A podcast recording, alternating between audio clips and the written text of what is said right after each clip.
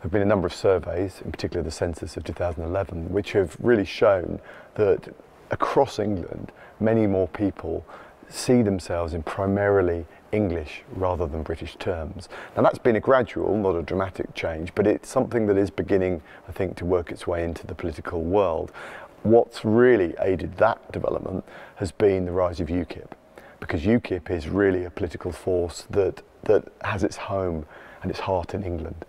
And it's, I think, the, the kind of populist nationalism which UKIP offers and the way in which it speaks to a certain, a certain face of contemporary English identity, which has got other politicians worried.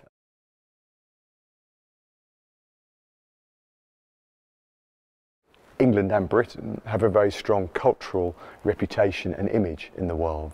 And there are clearly parts of the world that have increasingly over the last 50 years seen Britain as, as irrelevant or less relevant, less geopolitically powerful than certainly it once was. And that, of course, has set up this profound dilemma for the UK about whether it wants to be a, an enthusiastic, active shaper of a European wide project or whether it actually goes with its Anglo, with an Anglo-American um, type of choice. So there, there are kind of real geopolitical dilemmas here, which also, I think, touch upon or are related to these questions of Englishness.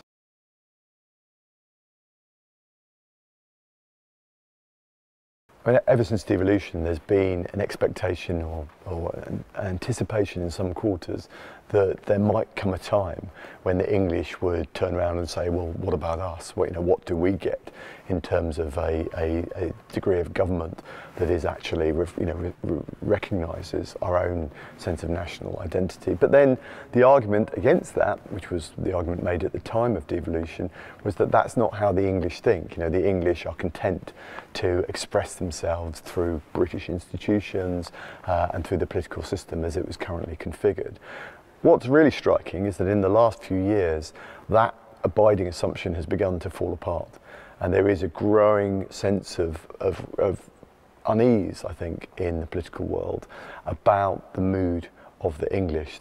The questions of nationhood, identity, territory, culture, tradition, what it means to be English, how we understand our past, all of those have begun slowly to creep back into everyday life and also increasingly into the, into the political world. The evidence is quite striking here that from about 2007, certainly by 2008, you see the proportions, the numbers of people who see themselves as English, not British, begin to grow.